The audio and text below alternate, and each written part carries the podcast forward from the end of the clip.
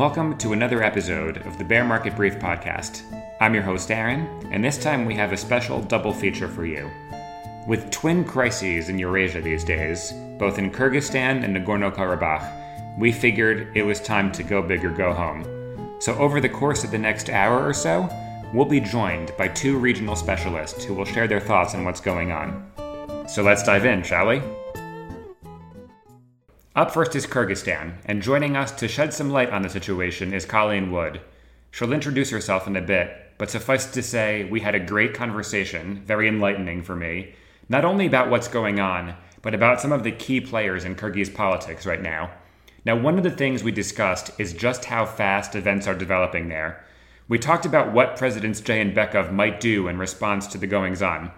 Since we recorded the podcast, he's actually stepped down from his post. So if you hear us talk about him and what he might do, know that he's already stepped down.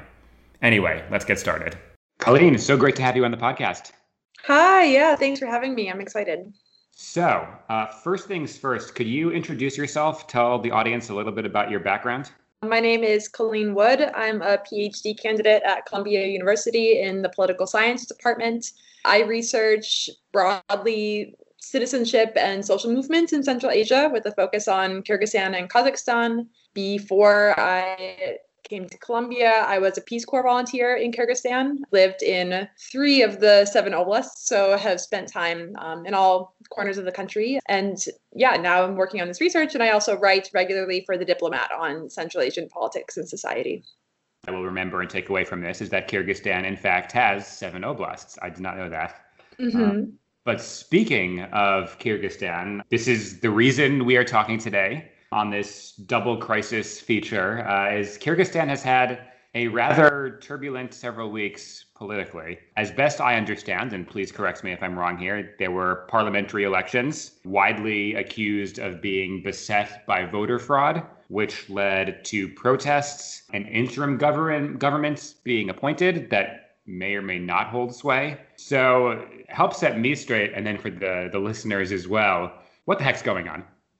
I don't know. I mean, you just painted the picture. That's basically what the last week and a half has, has looked like. So podcast done, right? No, just kidding. Yeah, so you're right that this kind of the critical moment that set off the last, this current political unrest was parliamentary elections, which were held on October fourth. And yeah, during the day there, and even in the weeks leading up to the elections, there had been rumors of certain parties busing people in and having them use a special form to register in multiple voting precincts.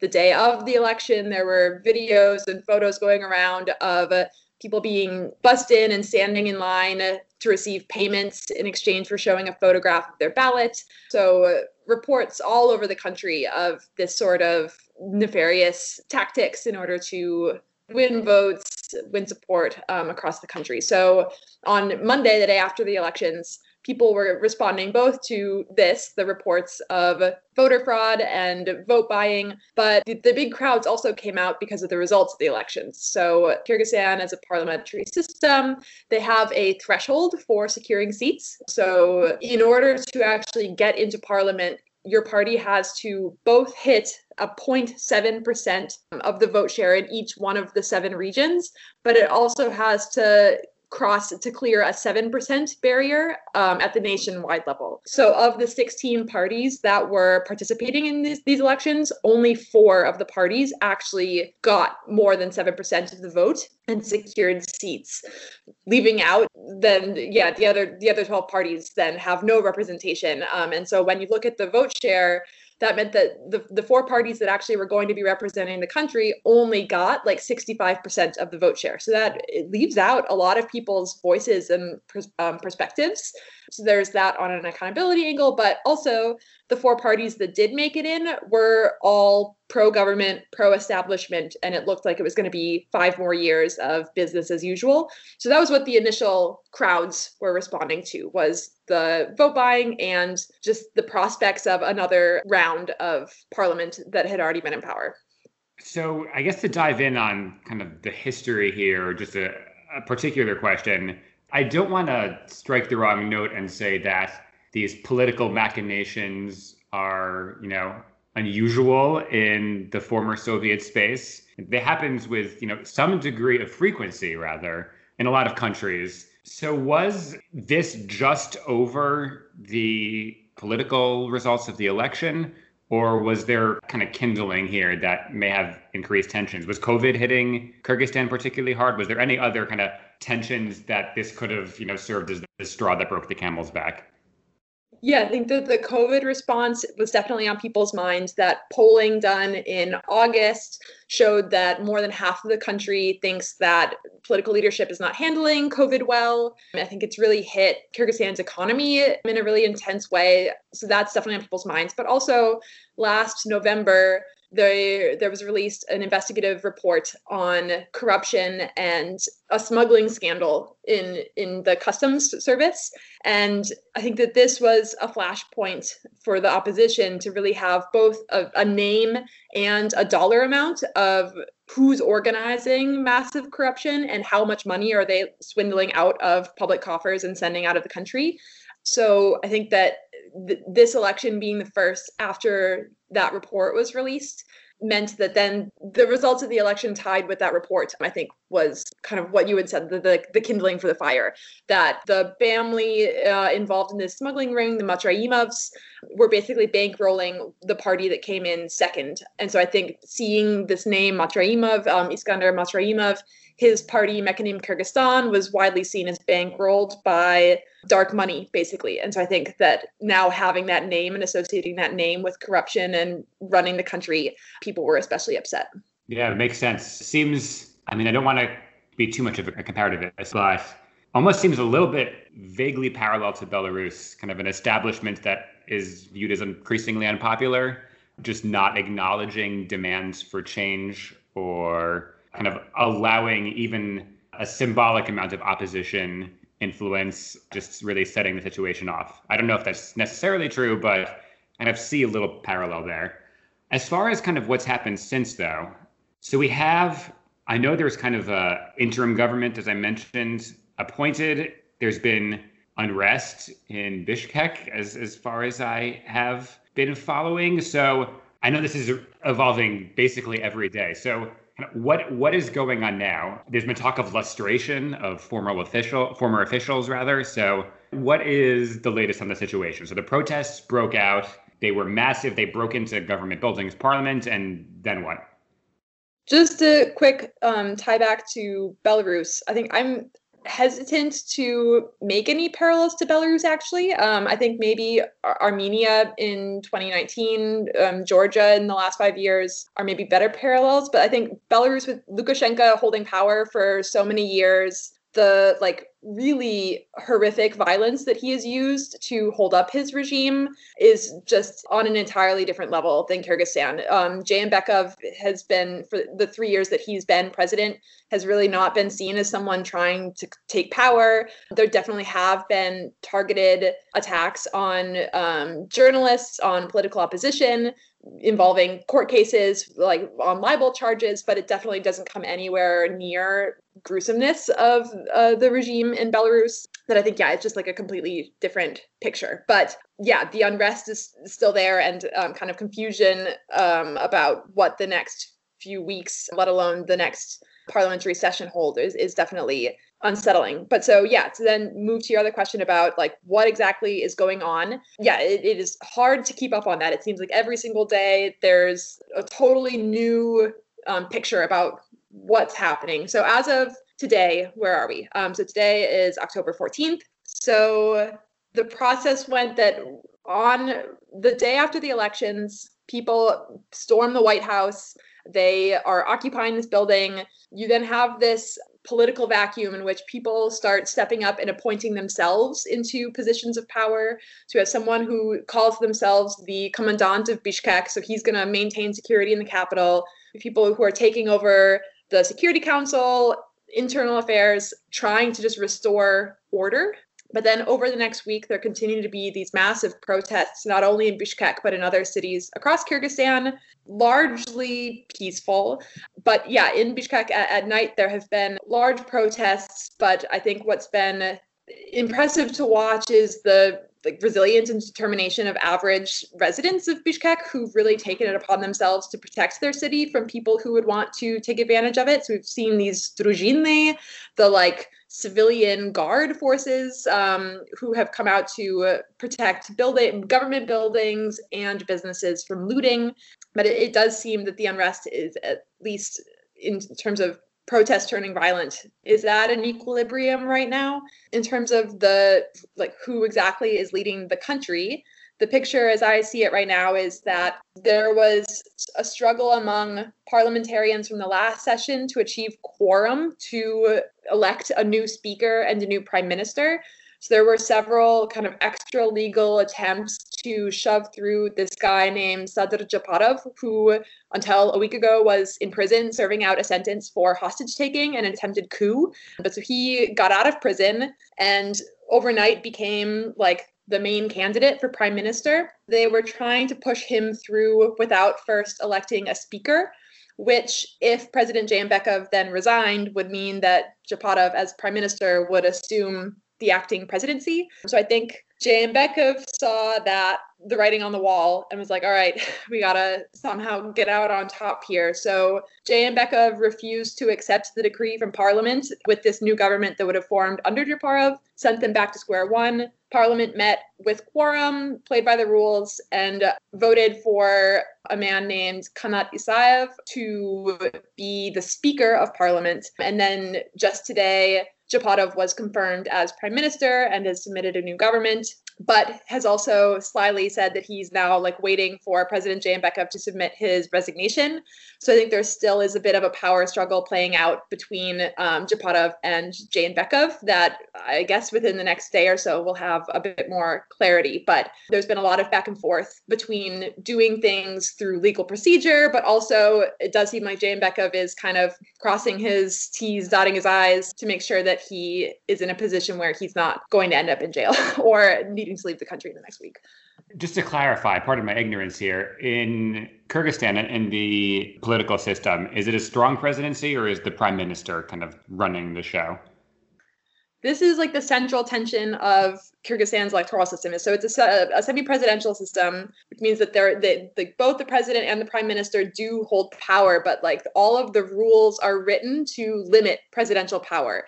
I think both out of domestic considerations that Kyrgyzstan's first two presidents got a little bit too power hungry. And so then when a new constitution was written in two thousand ten, it was written with that in mind of like, we do not want someone to stay more than one term. We do not want someone to have too much power vis-a-vis parliament. So the whole like parliament and all the rules about electing a parliament are written with creating a strong counter, a strong balance of presidential power in mind. But with that said, the prime minister really does not hold a lot of sway, and they tend to be the fall guy for big scandals. So like most of the people who served as prime minister in the last five years have like ended up in prison or in exile. There have been more than at this point now, including the last people who like served for prime minister for a few hours at a time or a few days at a time in the last two weeks, more than ten people have served as prime minister in the last decade.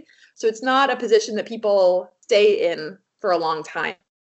Interesting. Fun political fact kind of reminds me of the uh, position of defense minister in Germany is known as the ejector seat, just because it tends to end political careers and just not go well for anyone who holds that role. So prime minister as the ejector seat in Kyrgyz politics. So question, another follow-up. Um, so we have Japarov now as the, you know, P M, we think. And the question is, he was, though, pushed into power by the prior parliament. So is that satisfying the demands of this kind of newly coalescing, or not coalesced, but this, you know, demand by the opposition for change? I know he was in jail, so he clearly was not part of the political establishment. But is this actually solving the problem or just establishing stability for now? Yeah, and this is where the, the lustration question comes into play. So lustration is a Latin word that means like to ceremonially purify, um, and it's been invoked more often in Eastern Europe, in Ukraine after two thousand fourteen, as banning people who were involved and implicated in the previous regime. Like, these people should not be allowed to continue to work in government. And so I think in Kyrgyzstan, where a lot of the big political names basically play musical chairs across parties, across positions in government, there's a deep frustration with like seeing people who used to be in pro-government parties suddenly showing up and claiming that they're opposition. Um, I think that there's like a mistrust that they are actually opposition. So yeah, how does Japarov fit into this? Yeah, so you had referred to it as the interim government. I think what's important is that it's not technically an interim government. Like, he is prime minister right now, but because the Central Election Committee annulled the results of the election, now the question is, like, are we going to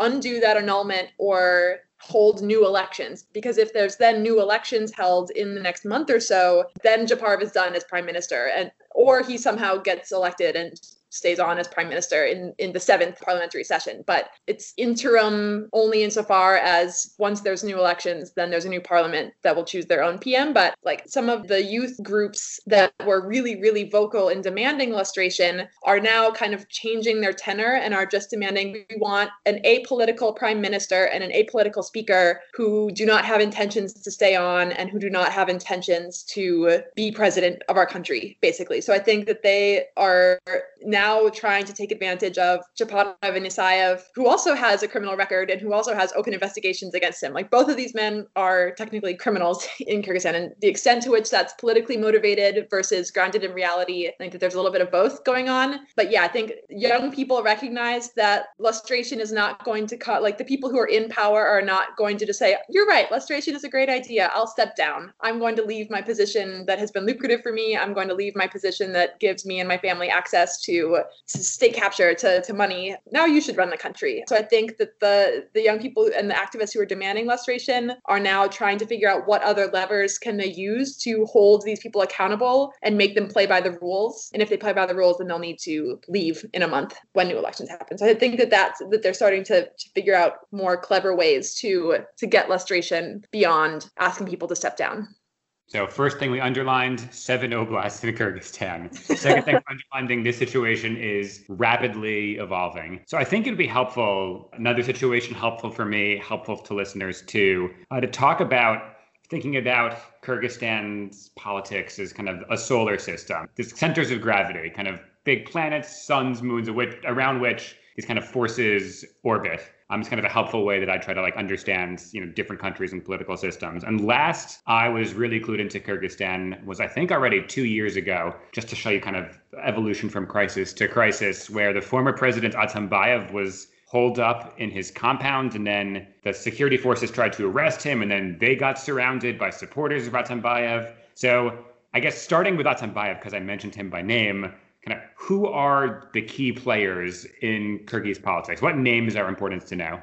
So Atambayev, who in August twenty nineteen was arrested, the, the story with the bunk, but so he was in prison until last Monday night when his supporters broke him out of jail, tried to pull him on the streets. And for a day, it seemed like he just kind of wanted to be out of prison, just didn't want to be um, in detention. And then there was a day when Yeah, this is the, the the planets are moving, so it's not a super stable solar system. But so Atambayev shows up at a rally with Omurbek Babanov, who uh, ran for president against Jeenbekov, and Babanov left the country because of threats of being arrested, but came back basically the same day that Atambayev was arrested, announcing, I'm I'm returning to Kyrgyzstan. I'm not going to return to politics, but I'm coming back to the homeland.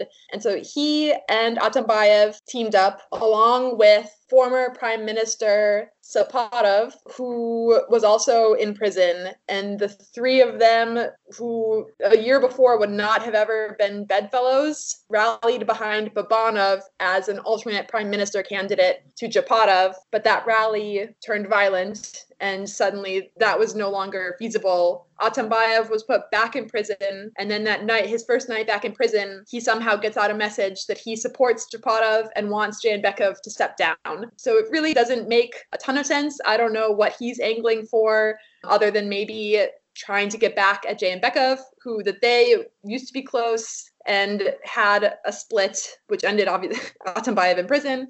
But yes, yeah, so I don't know what he's angling for. But so there was an attempt on his part, I think, to get back into politics. Babanov is a name that is worth paying attention to, trying to figure out how involved he wants to be in Kyrgyzstan's politics. In, in the um, International Republican Institute poll done in August, Babanov is the most trusted politician in Kyrgyzstan. That when people were asked, who do you trust? And it was a spontaneous answer, his name was number one. So I think um, even though he's tried to announce that he's like out of politics, I think that he's a name that people would be open to seeing in. So yeah, this is kind of the tension with lustration, is people say like, if you were in politics before, stay out. But then the names that they recognize are people that they want to lead the country forward. Yeah, so Babanov, Atambayev, yeah, Jeenbekov.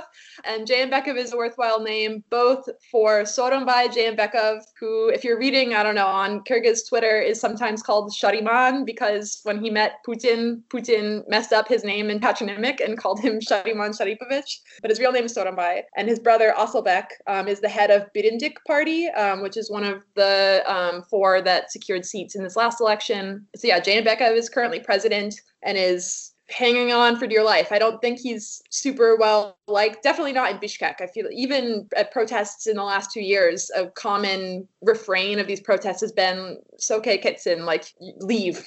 We don't want you anymore. Get out. So I don't think he's super well liked. But yeah, what, what his next moves are to try to, if he tries to stay in power or not, is, is unclear to me. That within the first few days of the protests, he announced that he was willing to resign. And then I think when he saw that Japarov was really gunning for being acting president, kind of rolled that back. It was like, no, no, no, I don't need to resign. For the sake of stability, I'll stay in. But I think, yeah, and to, for, for someone who's not deeply tied into Kyrgyz politics, knowing the name Jeenbekov is the president, Japarov is currently prime minister, Atambayev, former president in prison, but is still influential, and Babanov, former presidential candidate, currently tangential to politics, but probably will play a role. And yeah, knowing the name Matraimov will be helpful in just that that's the criminal family that has its hands in Kyrgyzstan's politics, and I think until very recently was playing marionette with it. But that's the name that people associate with criminal groups running the government and demanding them to leave. So I, I'm feeling like after that explanation, maybe the solar system wasn't the right analogy, and Game of Thrones might have been perhaps more apt. I'm a little hesitant to ask just because I feel this might make this even more complicated and even harder to understand. But do these centers of gravity, Atambayev, uh, Jeenbekov, do they actually have meaningful policy disagreements? Are there forces like arguing, let's just say hypothetically, more pro-Russia, more pro-China? Or is this more kind of personalized politics competing for influence, but generally agree on things? Yeah, it's really largely personal politics that even parties that are competing, like parties are more vehicles for individual politicians gunning for influence, gunning for leverage economically, politically. Like parties do not really have coherent ideological preferences or policy platforms. I don't think people are really voting for ideas or voting for Russia or voting for China. Like they're voting for people's names that they recognize and parties that campaigned in their region. Yeah, so in terms of yeah actual politics, I don't know that there's really a lot of governance happening um, in parliament. But yeah, really this just seems like trying to create a stable government that will get them through the next round. I think that, that there are smaller opposition parties that have started to clarify platforms and really coherent messaging on policy. So the Reforma Party is one that didn't do super well in elections, but had a, a solid platform. Its name means reform, so like they're reform-oriented, but also the Atambayev Party in government, I think, is an example of a party that is thinking more about policy than just trying to play this personal politics game. So last big question, but one of the things in doing some reading about the situation that's come up is Kyrgyzstan's north-south divide, which from the cursory reading I did led to fairly tragic consequences in twenty ten. I believe it's the Uzbek population in the south of the country. Massive uh, ethnic violence occurred. I think it was several thousand people were killed. Just really horrible situation. I've read both that that is playing into the current political situation, and at the same time, it's also not doing that. So for, again, myself and for listeners, what do we need to understand about that geographic divide, and is it playing in here? So after the, there was a revolution in two thousand ten, and a few months after the revolution, then there was, it, it basically, it started as a fight between young guys in front of a casino and escalated into four hundred dead, thousands injured, tens of thousands displaced from their homes, with like the line of violence happening from Osh, Kyrgyzstan's southern capital, all the way up through Jalalabad Oblast to even like tiny villages, maybe eight, nine hours north of Osh along the Kyrgyz-Uzbek border. The, yeah, these tensions between Kyrgyzstan's more like ethno-nationalist side and ethnic Uzbeks in the south have always been present, and I think haven't gone away. But the, the tension that existed in two thousand ten, at least Um, in the years that I lived in in the South, are now just a bit more masked. Like, I think that the suppression is still there, the fear is still there from ethnic Uzbeks in Osh and Jalalabad, but I don't think that people were expecting a repeat of twenty ten. But yeah, and I think like that you're reading accounts that say both that this north-south divide is super relevant and also that it's not relevant at all, that I'm of the mind that both of those things are true. So one, I think trying to ascribe any of the fight, this personal political fighting as north-south is a bit misguided. Like, I think the parties that crawled their way to the top and used whatever means necessary to get the votes to cross the threshold were doing that both in the north and in the south. Like, I don't think it's worth making a huge deal that Jeenbekov is from Osh and Matraimov is from the south, but Atambayev and Babanov are from the north. Like, I don't think, like, putting it in those terms is oversimplified. But at the same time, I mean, people remember the Osh events. People do not want them to happen again. And I think that that's kind of where, in protests that were happening last week, both in Bishkek and in Osh, that the people who were had shown up were yelling things like, we need peace, we need harmony, do not let this divide us, don't let regionalism like trump all. Um, so I think the the determination of average people to be above this divide and recognize that politicians can press that button and I think like trigger, like use this cleavage for their own political ends. People know that that's a trick and they're not going to fall for it. But definitely the the few days after after the elections were really tense. Um, friends and colleagues in Jalalabad and Osh of mine like expressed fear and like nervousness about something getting out of control. I think Osh is the, the man who was mayor of Osh at the time of the pogroms, like returned from exile for all of one day to open arms. Like, people were really excited to have him back. There was a huge rally to welcome him. He left kind of without much fanfare, but I think his return signaled this weird thing of like, what is it that southern oblasts want? What do they want from their political leadership? Was a confusing day. But he, yeah, this is an example of like why the, the solar system uh, analogy maybe isn't super apt, because he, or I guess it's like maybe like a comet, like this guy, Melis Mirzakhata, like flew in, was there, and then like left. So he's already gone and not representing a really meaningful center of gravity, to use your phrase. But yeah, I think it's impossible to ignore that the north-south cleavage exists and is like a meaning, it locally is like a meaningful divide. But I really don't think that it's like a powerful explanation for why the unrest of the last two weeks has happened, or even what we should expect from this power struggle for between the prime minister, speaker, and president in the weeks moving forward. But thing to underline number three is that the average folks on the street have been playing a really, I would say, constructive role, fair to say. I saw a picture, they were at the rallies, you know, like giving out tea and, you know, making sure order was kept. So admirable job from them. I think yeah. that takes us to the end here of Crisis One. Coming up next is Crisis Two. We'll uh, move over to the South Caucasus. But Colleen, thank you so much for joining us today. Thanks for having me. That concludes part one of this special feature, and thanks again to Colleen for joining. Up next is Nagorno-Karabakh, and joining us to shed some light on what's happening there is Jeff Mankoff, an expert in all things Eurasia. We go a ways back, believe it or not, to my first internship in the field. But before we start talking about the conflict's history, what's happened, why it's happening, and how it may evolve, I really need to stress that we're not taking a side here. This is a very sensitive issue for understandable reasons, and the only thing we truly want is a speedy resolution and everyone to come home safe. So with that said, let's dive in. Jeff, great to have you on today. Yeah, thank you for having me. So to kick things off, uh, could you quickly introduce yourself to the audience?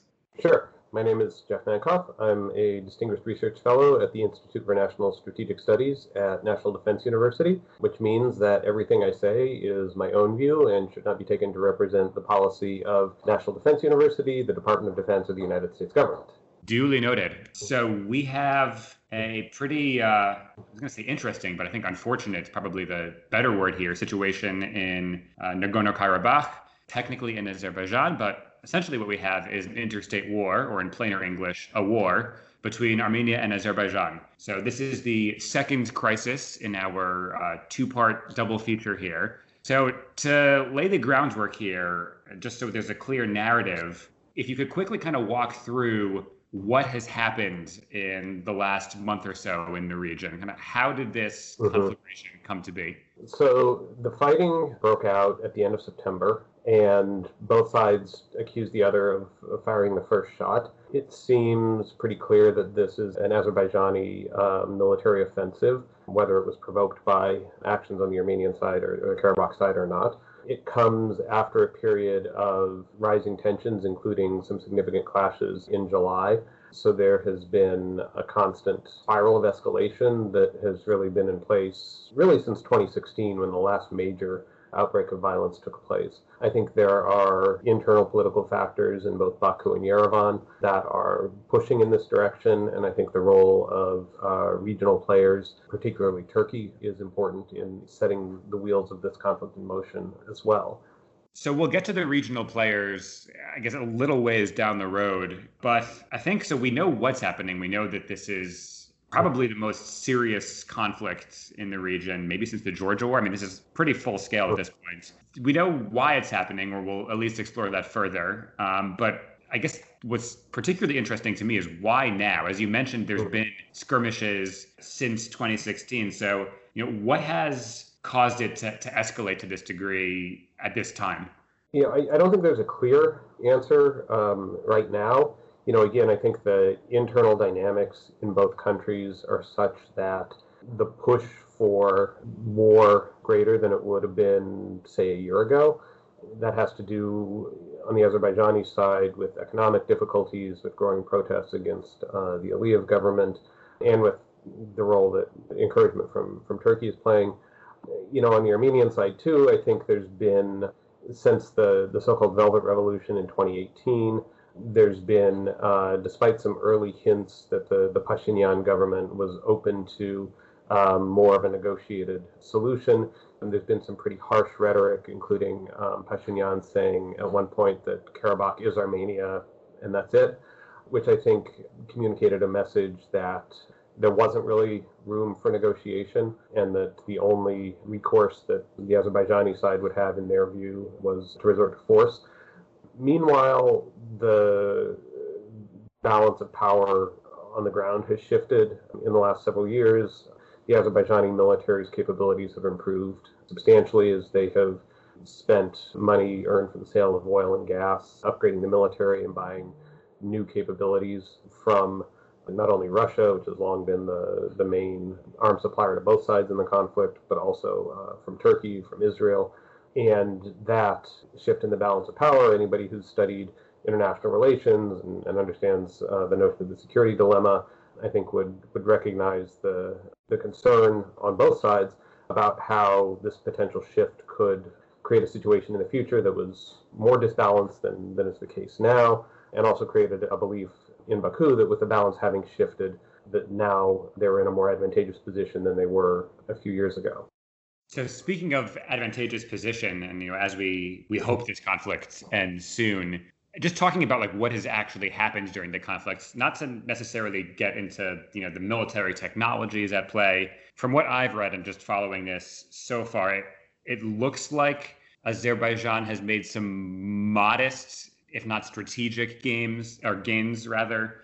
So I guess you know before we get that, let's take a step back, because I think before we talk about what's actually happened in the conflict, understanding the background and kind of what Nagorno-Karabakh is as an entity is probably the right call first.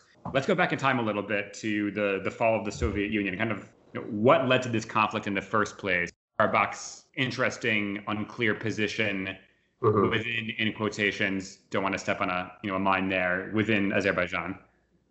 Nagorno-Karabakh, or I should say the Nagorno-Karabakh Autonomous Oblast, was a majority Armenian entity within the Soviet Republic of Azerbaijan. Now, how it ended up there is a whole other story that we have to go back to World War One and the, the Russian Civil War and the Turkish War of Independence to, to tease out, and I don't think we want to quite go down that rabbit hole. But needless to say, as in many other of the Soviet republics, there was this entity where the majority of the population was of a different ethnic, linguistic, religious background than the republics surrounding it. You know, you had similar a similar situation in Georgia with, with South Ossetia and Abkhazia, after nineteen fifty-four in Ukraine with Crimea. So there was this Soviet legacy of building these kind of concentric circles of Union republics, the fifteen that became independent when the Soviet Union collapsed, within some of which there were these smaller autonomous oblasts, autonomous okrugs, et cetera, that had uh, a different population majority. And that was the case with the N K A O, the Nagorno-Karabakh Autonomous Oblast in Azerbaijan. Now, the majority Armenian population in the N K A O had mobilized or had called on several occasions during the latter decades of the Soviet Union for jurisdiction over the N K A O to be transferred from Azerbaijan to Armenia. Those protests never really got anywhere. In the last years of the Soviet Union, during the era of perestroika and glasnost, when there was more scope for grassroots mobilization, there was a much bigger coming together of the ethnic Armenian majority in the N K A O making these demands. And as a result, you had episodes of communal violence on both sides breaking out in the last years of the Soviet Union, civilians being targeted, pogroms, et cetera. And the Soviet government in the late nineteen eighties was incapable of figuring out what to do about this problem. It didn't really have the, the resources or the capabilities to come up with a viable political solution. And then fast forward a couple of years and the Soviet Union falls apart. It means that Armenia and Azerbaijan are now independent countries. And for the Armenian majority in Karabakh, in some ways this situation looks even worse, because instead of being within the Azerbaijan Soviet Socialist Republic, which is itself part of the larger multinational, multi-ethnic U S S R, now uh, the N K A O is, or what was the N K A O, is now an Armenian majority district within an aspiring Azerbaijani nation state. And the government of Azerbaijan in the early nineteen nineties had a very nationalist outlook, and the position of the Armenians, who were a majority in Nagorno-Karabakh, but a minority in Azerbaijan as a whole, appeared precarious. And so you had mobilization and eventually war that broke out in Karabakh that involved the forces of both the now independent states of Armenia and Azerbaijan and Russia. Even though the Soviet Union was gone and these were now independent states, Russia was still the dominant regional power. Uh, it still had troops deployed in the region who largely sided with the Armenians for a variety of reasons. And as a result, when a ceasefire was signed um, in May nineteen ninety-four, it left the old N K A O, or the vast majority of it at least, under the control of local Armenian separatists who wanted a separate status, who did not want to be part of, of Azerbaijan anymore. But at the same time, during the course of the fighting before May nineteen ninety-four, ethnic Armenian forces also took over a number of surrounding districts, seven of them, some of which connect the old Soviet N K A O to the state of Armenia, the Republic of Armenia, some of which don't, but border the old N K A O, but where the population at the time was majority Azeri. Meanwhile, small bits of the old Soviet N K A O remained within Azerbaijan. So you have this very complicated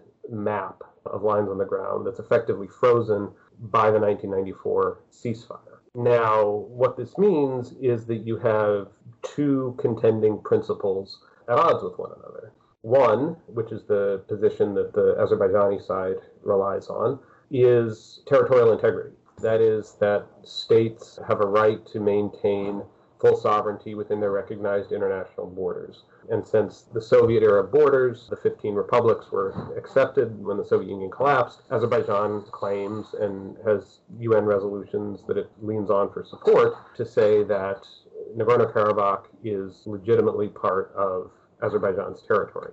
On the other side, you have the principle of self-determination, which the Armenians, both in Karabakh and in Armenia, rely on to say that, you know, going back to Woodrow Wilson and the fourteen points, that communities have a right to determine for themselves what their fate is. And since the majority of the people living in Karabakh were Armenian, and the Armenian share of the population has even increased as a result of the war and the outflow of ethnic Azeris, the Armenian claim is that they should have the right to determine their future for themselves. And these two principles are, in a lot of ways, incompatible. Nagorno-Karabakh is not the only place in the world where they're at odds. You know, Kosovo is another example, as is Georgia with the, the separatist conflicts in, in South Ossetia and Abkhazia. So this is a, it's a difficult situation, made worse by the fact that you had this fairly vicious war in the late eighties and early nineties that led to about thirty thousand deaths, mass displacement. The numbers usually cited about one hundred thousand people uh, were displaced by the fighting.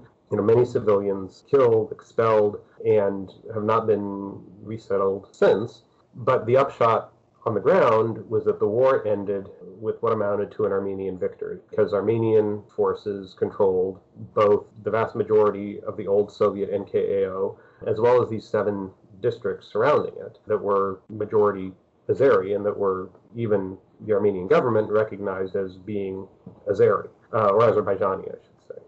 But so bringing it back to today, it looks like Azerbaijan has made gains in retaking some of these districts outside of Nagorno-Karabakh that had formerly been administered by Armenia, or at least occupied. Again, don't want to, to use any too charged language here. As far as Azerbaijan's aim here in, in this offensive, I think is, is, is fair to say, is it essentially making the, the situation on the ground corresponds more with the strategic balance now that they have more power, a mm-hmm. stronger army? Are they trying to restore complete territorial integrity and regain control of Nagorno-Karabakh? Is this more, you know, given the economic situation in COVID, is this more what I guess uh, leadership might have hoped to be a short, you know, quick, victorious war? What's the aim here? Well, yeah, I think leaders who launch wars always hope that it will be short and victorious, and more often than not, they're disappointed in that expectation. You know, look, I think if the Azerbaijani leadership thought that it could completely expel Armenian forces from the seven districts and from Karabakh, they would consider that, they would happily do it. I think they're realistic enough to understand that that is not likely, not impossible, but not likely, and certainly that doing that would be uh, would have very grave humanitarian consequences, and that you know, something we can talk about. But yeah, so far, you know, what we've seen is there have been some limited territorial gains by the Azerbaijani side, particularly two of the southern districts, two of the districts that are south of Nagorno-Karabakh proper, and to a lesser degree in the east and north. There's a handful of villages, most of which are effectively unoccupied or uninhabited, that have, have changed hands. There's also been shelling, artillery attacks uh, into Nagorno-Karabakh proper. Stepanakert, which is the, the capital of Nagorno-Karabakh, has come under pretty sustained shelling, including with the use of cluster munitions.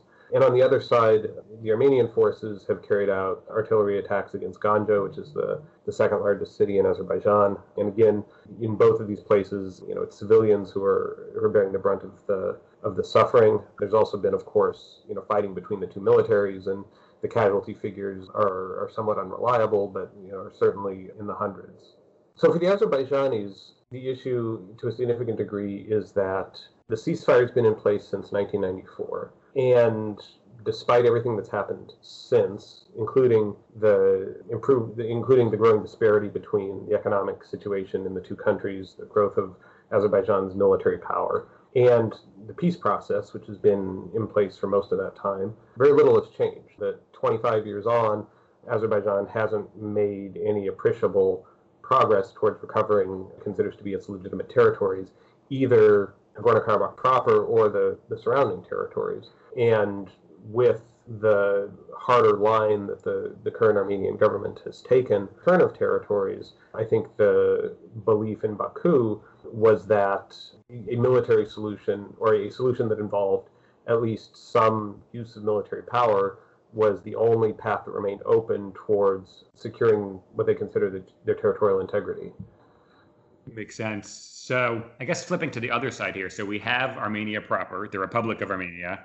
Mm-hmm. We have Nagorno-Karabakh, the self-declared enclave. To what extent is the, the line between them blurred? I know Armenia has, you know, been hesitant to formally, you know, annex or declare Nagorno-Karabakh part of Armenia. I know Armenia provides a ton of economic and military support. Is there a line between them, or is it really is it really the same entity? No, there is a line, but it's complicated. So one of the ways in which it's complicated is that before two thousand eighteen, before the Velvet Revolution, the political leadership in Yerevan was mostly of Karabakhi background. So there was a kind of fusion of, of the, the politics in the two countries, which meant that Yerevan was seen as, as sort of speaking for Stepanakert. Pashinyan uh, in his inner circle are not Karabakhi. And so that has made the, the situation a little more complicated in some ways, because on the one hand, I think there's a sense in which they feel the need to be more Catholic than the Pope, if you will, on this issue to avoid kind of being pressured from the nationalist right for not being tough enough on the, on the Karabakh issue. But it also means that their perspective and that of the Karabakhis isn't necessarily the same. You know, I, I saw an interesting study the other day um, by some scholars who had done field work in these places, and the views of ordinary people in Armenia and in Nagorno-Karabakh about, you know, whether they want, whether they favored Karabakhi independence, integration with Armenia, you know, good relations with Russia, good relations with the West. Like, there is a, a significant difference. You know, they are separate in that sense. And I think, you know, for Yerevan, for the Armenian government, recognition of Karabakhi independence or proclaiming the formal annexation of Karabakh would be seen as a very provocative step by Azerbaijan, and by uh, other countries in the region, and it would, I think, hurt the international support that Armenia hopes to have to ultimately come to some sort of political resolution that allows it to keep Nagorno-Karabakh. So they have not taken the step of formally recognizing Karabakh's independence, which would be probably rejected by most of the, the international community.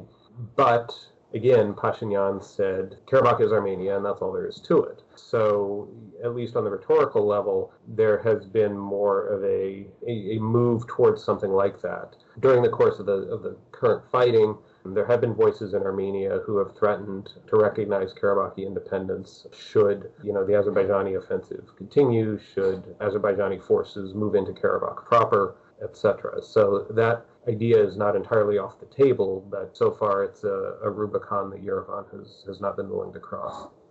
Last question here, zooming out a bit on the map. Uh, one of the other interesting things about this conflict has been the role of outside regional powers. So on one hand, as you've alluded to multiple times so far, Turkey has played, I think safe to say, an unusually active role mm-hmm. uh, in, in the conflict as far as supporting Azerbaijan. On mm-hmm. the flip side, you have Russia, the former, you know, regional hegemonic power with all mm-hmm. calling all the shots in the region, and literally has a troop stationed in Armenia, Mm-hmm. Um, as well as a mutual defense pact with Armenia, the Republic one, not Nagorno-Karabakh, has played, by the sound of it, a fairly passive role, hasn't yeah. really gotten too involved, which is, to me, both interesting, but also a little surprising. So what's explains, as, as you know, far as you can piece together, A, why Turkey has yeah. decided to play this more active role, and then on the flip side, why mm-hmm. has Russia been so passive?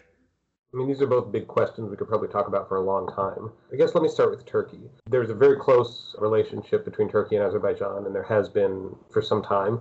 Turkey supported Azerbaijan during the initial conflict in the nineteen nineties, and in fact closed its border with Armenia, imposed an embargo on trade with Armenia that still remains in place. And it was actually first the Azerbaijani president at the time, Haidar Aliyev, who used the phrase that Turks and Azeris are one nation in two states. But now that's a, a term that you hear from a lot of, of Turkish officials and commentators. Um, President Erdogan has, has said that on, on multiple occasions. So there's this sense of, of being tied together by a common identity and a, a common fate. But that's been true throughout this conflict. I think what has shifted in the last couple of years is really the, one, Turkish domestic politics, and two, the international context. So in terms of Turkish domestic politics, you know, the economy is struggling. Erdogan's popularity has always been somewhat tenuous, and I think with the the local elections last year, where the opposition won control of the major cities, Istanbul and Ankara, fed concerns about the staying power of the A K party government that, that Erdogan heads. And so, you know, much like saw Vladimir Putin do Ukraine several years ago, this sort of invocation of, you know, what you might call post-imperial themes as a legitimating strategy has become more prominent more recently. And we've seen a much more assertive Turkish stance on the conflict in Libya, in the Eastern Mediterranean, where there's a, a now ongoing con- confrontation with Greece over territorial issues, but also with France, and now in the South Caucasus. And I, I think a lot of this has to do with efforts to gin up public support for the A K party, with Erdogan hoping to kind of stay around, stay in power until twenty twenty-three, which is, is the centennial of the, the foundation of the Turkish Republic.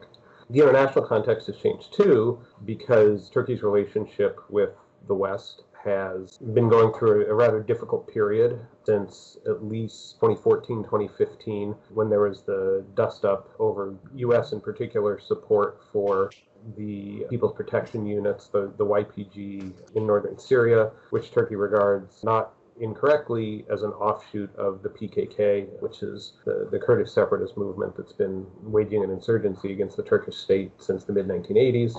And then the, the coup attempt, the, the Turkish military launched against Erdogan in uh, twenty sixteen, when Erdogan and, the, and his supporters perceived that the United States was at best ambivalent about the coup and was kind of waiting to see what was going to happen before really taking a stand.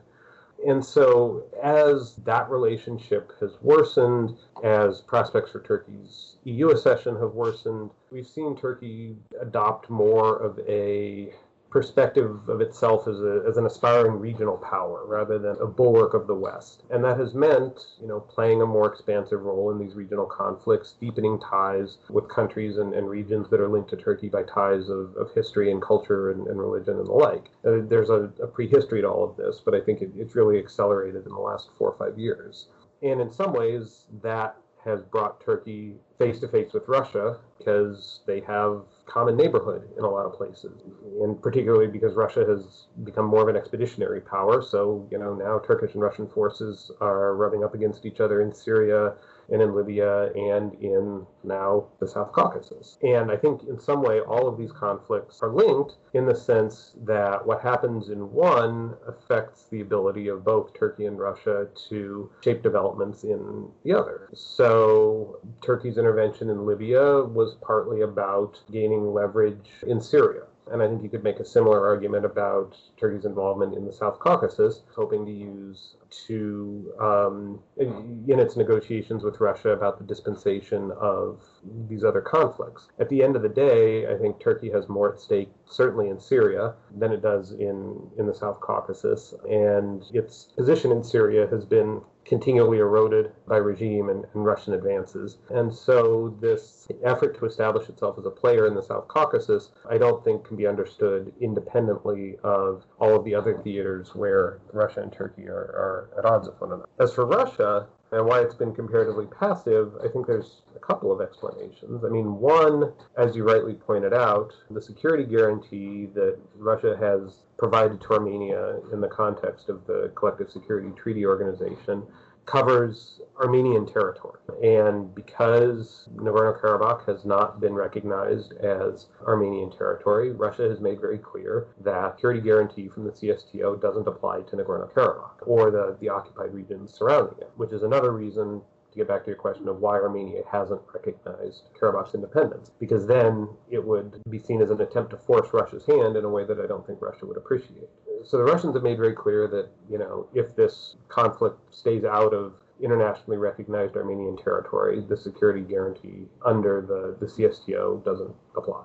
Beyond that, you know, Turkey entered this conflict very much in support of the Azerbaijani side. Russia's role is more ambiguous because even though it is an ally of Armenia through the C S T O, it has troops stationed in Armenia, it has a significant economic stake in Armenia, over the last several years, Russia's relationship with Azerbaijan has improved as well. And Russia has sold weapons to Azerbaijan, it has invested in Azerbaijan, it has provided political support for Azerbaijan at a time when the West was becoming increasingly disgusted with Aliyev's government. And Russia, as one of the co-chairs of the O S C E Minsk Group, and in previous instances of, of conflict, the most influential of those co-chairs, I think, is trying to maintain its ability to act as a power broker, a mediator in this conflict, which means that it's trying to avoid fully coming down on one side or another. It's not eager to spoil its relationship with Azerbaijan at this point.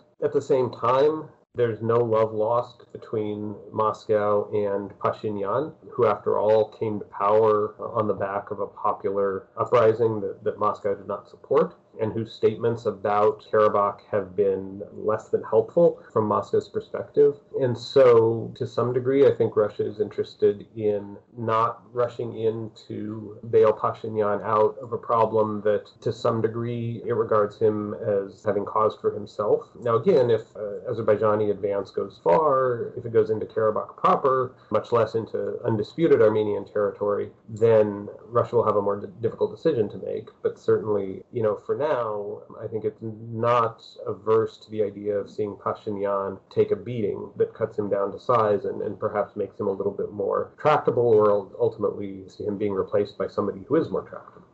And then there's also, of course, all of the other things that are going on, the COVID pandemic, Western sanctions, Russia's own constitutional slash succession issue, and the Russo-Turkish relation, which, you know, again, isn't confined to the South Caucasus, but encompasses all of these other theaters as well. And dealing with all of these things at once is, is a lot to ask of Russia. And, you know, I think also, at the end of the day, Russia can bang heads together.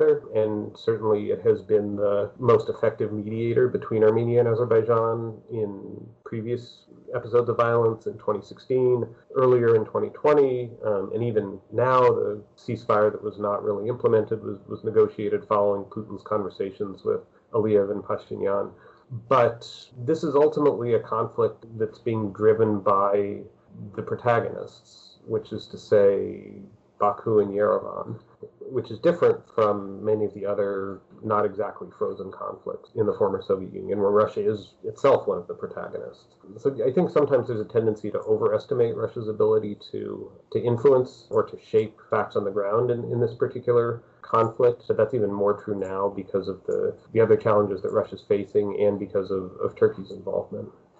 Makes sense, and reflect just how complicated the regional politics are in this case. The, the takeaway from the Kyrgyzstan situation, it was that it is moving really, really fast. And the takeaway here is that the South Caucasus, and I guess Caucasus as a whole, are really complicated.